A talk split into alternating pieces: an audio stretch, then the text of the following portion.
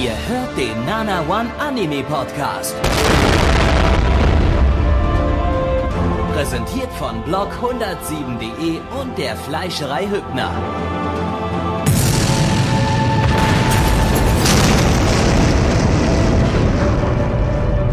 Fleischerei Hübner, denn Essen ohne Fleisch ist wie Bauschaum ohne Treibgas.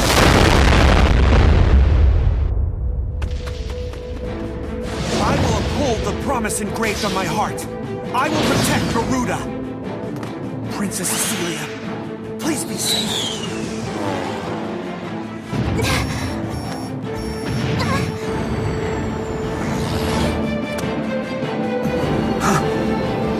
Princess Cecilia! Vor ein paar Monaten im Hauptquartier von NIS America. Hey Leute, wie weit sind wir mit der Fertigstellung von Rodea?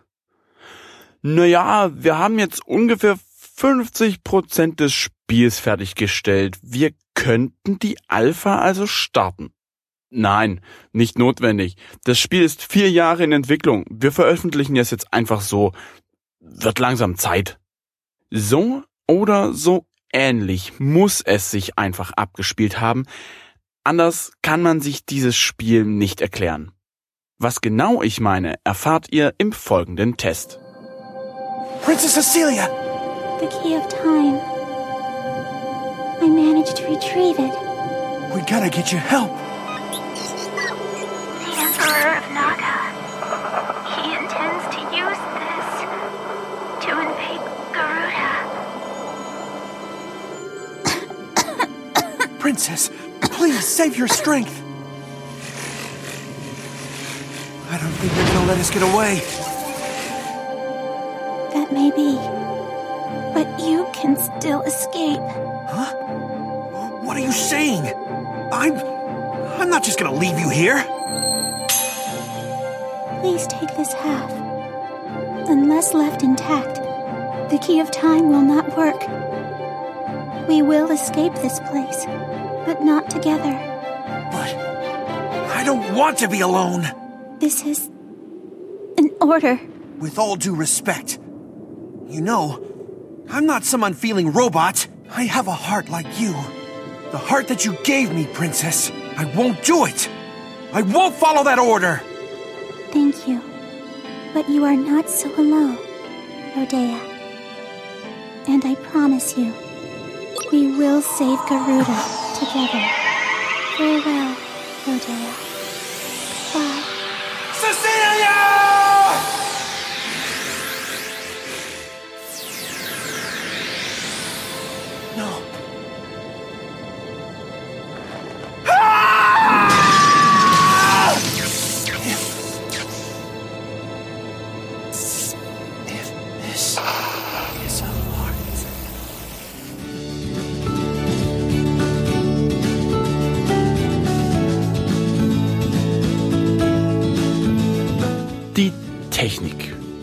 Als Rodea the Sky Soldier das erste Mal im Jahr 2011 für die Wii angekündigt wurde, erhoffte man sich scheinbar ein sehr besonderes Spiel herauszubringen, was den Leuten noch lange in Erinnerung bleiben soll. Und in der Tat, als endlich das Spiel am 13. November 2015 für Nintendos Wii, Wii U und deren 3DS-Familie erschien, blieb es wirklich in den Gedanken der Menschen nämlich als schlechtestes N64-Spiel, das ich jemals gesehen habe. Und ich will auch erklären, warum. Die Welt an sich sieht extrem unfertig und undetailliert aus, als ob man mitten in der Entwicklung stehen geblieben ist. Was Texturen angeht, so ist man wirklich irgendwo zwischen N64 und GameCube stecken geblieben. Entweder es gibt fast gar keine oder aber sie flackern einem wild im Gesicht herum, so als wollen sich diese die ganze Zeit aufbauen. Eine so weitläufige Welt, wie sie hier versucht wurde darzustellen, darf gerne mal länger brauchen beim Laden der entsprechenden Details, aber diese komplett wegzulassen ist nun wirklich nicht der richtige Weg. Die Grafik ist aber noch nicht einmal das Schlimmste, denn an die kann man sich la Stockholm-Syndrom noch gewöhnen. Aber dass die Steuerung so derartig in den Sand gesetzt wurde, das habe ich noch bei keinem Spiel erlebt. Die Kamera macht, was sie will, in schnellen Passagen funktioniert diese gar nicht und man verliert vollends den Überblick. Klar, man muss sich mit jeder Steuerung vertraut machen. Aber selbst wenn man denkt, man hätte diese nun endlich begriffen und man bekommt sie gerade so gehandelt, genau da gibt es wieder einen qualvollen langen Absturz, bei dem man am liebsten das Wii U Gamepad gegen die Wand schmeißen möchte, weil man einfach nicht mit der Selbstständigkeit der Steuerung klarkommt. Das Gamepad wird auch praktisch nicht mit ins Geschehen integriert, sondern dient lediglich als handelsüblicher Controller. Natürlich darf aber bei all dem ein was nicht fehlen.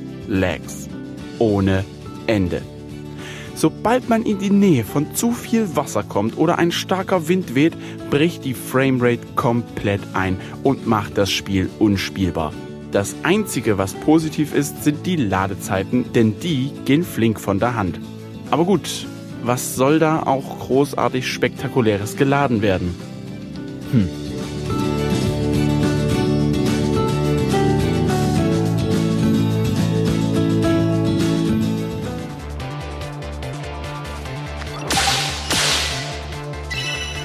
Kommen wir zum Gameplay. Dass bei einem solchen technischen Totalausfall das Gameplay drunter leidet, ist natürlich klar. Und genau das finde ich sehr schade, denn gerade hier steckt so viel Potenzial drin, dass ich eigentlich gerade lieber in eine Ecke gehen möchte, um zu weinen. Wir spielen den Maschinenkrieger Rodea, der der geheimen R-Reihe entspringt und werden gleich zu Anfang in einen Krieg zwischen den Königreichen Naga und Geruda geworfen. Dort verlieren wir unser Gedächtnis, wie es in 9001 anderen Geschichten auch schon der Fall war, und wachen tausend Jahre später wieder auf. Dort begeben wir uns mit unserer Retterin Ion durch Geruda, um unser Gedächtnis wiederzuerlangen. Da Geruda das Reich des Himmels mit vielen verschiedenen schwebenden Inseln ist, ist es doch voll praktisch, dass wir fliegen können, um unsere dort eingefallenen Gegner umzunieten. Und das würde auch Spaß machen, wenn denn die Steuerung nicht immer nach Autonomie streben würde. Es macht sogar Spaß, durch die Lüfte zu fliegen und dem Wunsch nach Freiheit nachzugehen. Wenn denn da nicht die Begrenzung wäre, die einen nicht ewig in der Luft lassen würde. Ist aber auch sinnvoll, denn so ist man auch genötigt, hin und wieder auf den Boden der Tatsachen zu kommen. Und so macht es auch Spaß, sich Wege zu suchen, bei denen man von A über B nach C kommt. Ewig lange Versuche hat man aber nicht, denn man verliert pro Absturz ein Leben. Sind alle weg, heißt es in die schön gestaltete Overworld Map und Level neu anwählen. Leider eben nicht vom vorher aktivierten Checkpoint. Das ist besonders nervig, wenn man an den Abstürzen gar nicht schuld ist, sondern aufgrund der Steuerung im Nirvana landet. Und dabei könnte man seine liebe Freude beim Erkunden der weitläufigen Level haben, in der sich allerlei Entdeckenswertes befindet. Abgesehen von den Mecha-Monstern, die netterweise auch gleich die notwendigen Ersatzteile zum Aufwerten unseres an Amnesie leidenden Protagonisten unfreiwillig abgeben, gibt es auch noch die Medaillen. Diese sind mal mehr, mal weniger gut in den Level versteckt und lassen uns auch das ein oder andere hilfreiche Feature freischalten. Das einzige Problem, es fehlt eine ordentliche Karte. Zwar ist der Weg zum Ziel eigentlich gut vorgegeben, trotzdem wäre eine ordentliche Karte nicht dieses runde Ding mit den paar Punkten oben rechts in der Ecke um einiges hilfreicher gewesen. Ist man einmal von der Route abgewichen, ist es recht schwer, wieder auf den richtigen Pfad zu kommen. Warum kommt dann nicht das Wii U Gamepad zum Einsatz? Jedes Level lässt sich auch mehrmals spielen, da man auch die Möglichkeit hat, seine Zeit für das Abschließen des Levels zu verbessern. Ob man das wirklich braucht, sei erstmal dahingestellt, nettes Feature eben, das man auch getrost links liegen lassen kann. Das Aufwerten von Roder ist simpel gelöst und nicht allzu kompliziert, aber gerade da findet sich ein gewisser Charme.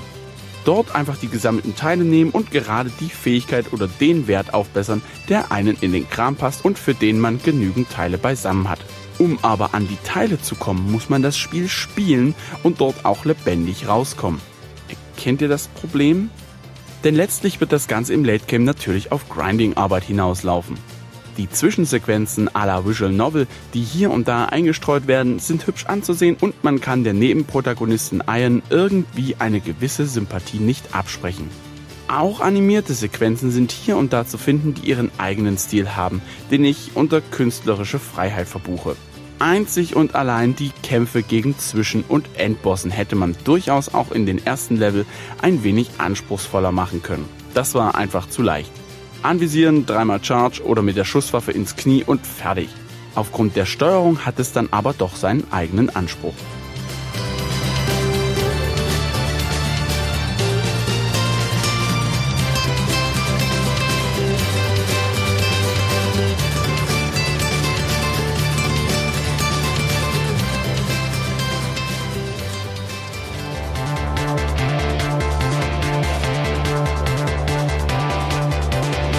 Der Sound. Eigentlich das Beste am gesamten Spiel. Auch wenn manche Passagen so klingen, als würde ein fortgeschrittener Grundschüler gerade das Keyboard entdecken. Trotz allem sticht der Sound nicht sonderlich hervor, ist aber auch nicht zum Davonlaufen. Apropos Laufen. Läuft man durch Wasser, platscht es immer wieder denselben Ton. Nicht sonderlich überzeugend. Dafür sind die Actiongeräusche recht brauchbar und lassen einen fast schon so etwas wie Spaß am Spiel aufkommen. Die britische Synchro macht aber tatsächlich Spaß, da es auch hin und wieder nette Gags gibt, welche auch gut verpackt worden sind. Okay, außer das Heulen eines Kindes im zweiten Level.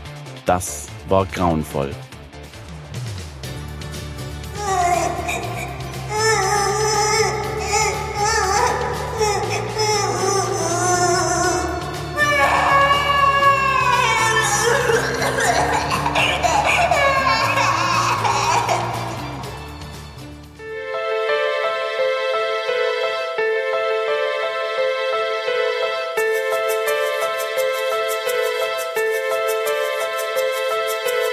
Den Multiplayer scheint es nur in der Wii-Version als Herausforderungsmodus zu geben. Aber mal ernsthaft, dieses Spiel will man nicht mal mit seinem ärgsten Erzfeind spielen.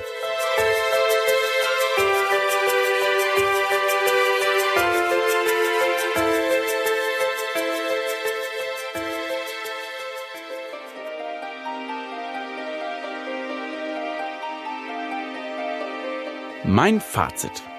Ich möchte mich in eine Ecke setzen, meine Knie an meinen Körper pressen und weinend vor und zurück wippen. So einen technischen Totalausfall habe ich noch nie erlebt.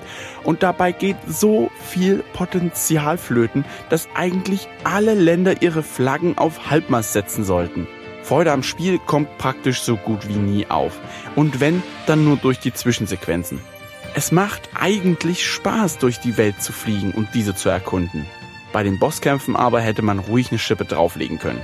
Musikalisch haut es zwar niemanden so wirklich vom Hocker, ist aber durchaus passend. An den Soundeffekten könnte man eigentlich noch ein wenig schrauben. Schlussendlich steht eigentlich nur eine Frage im Raum. Warum zum Geier haben die Entwickler ein so halbfertiges Spiel herausgebracht? Und warum auch noch für Wii U, Wii und Nintendos 3DS Familie? Als Vollpreistitel es ist eine absolute Frechheit, dass dieses Spiel nach einer so langen Entwicklungszeit und einer so miesen Qualität überhaupt über die Ladentheken gehen darf. Da lobe ich mir doch die glorreichen und besseren Tage, der Nintendo 64.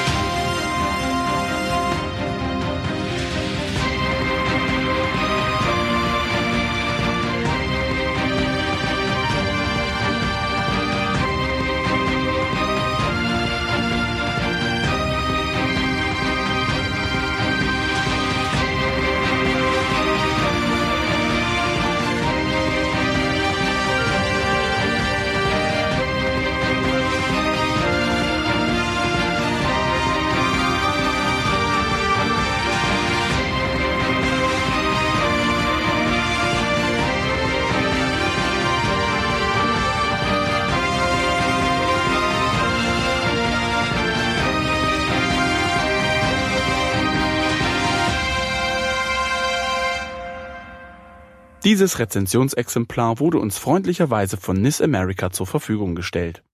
Das Ganze wurde getestet mit einer Nintendo Wii U mit der Version 5.5.0e.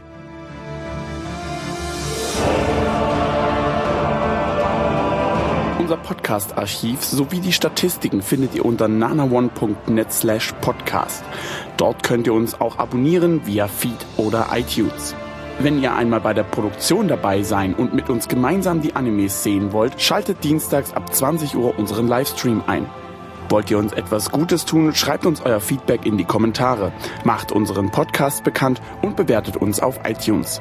Das Lied im Intro und Outro hat den Namen Darkness und ist von Fabio Confalone.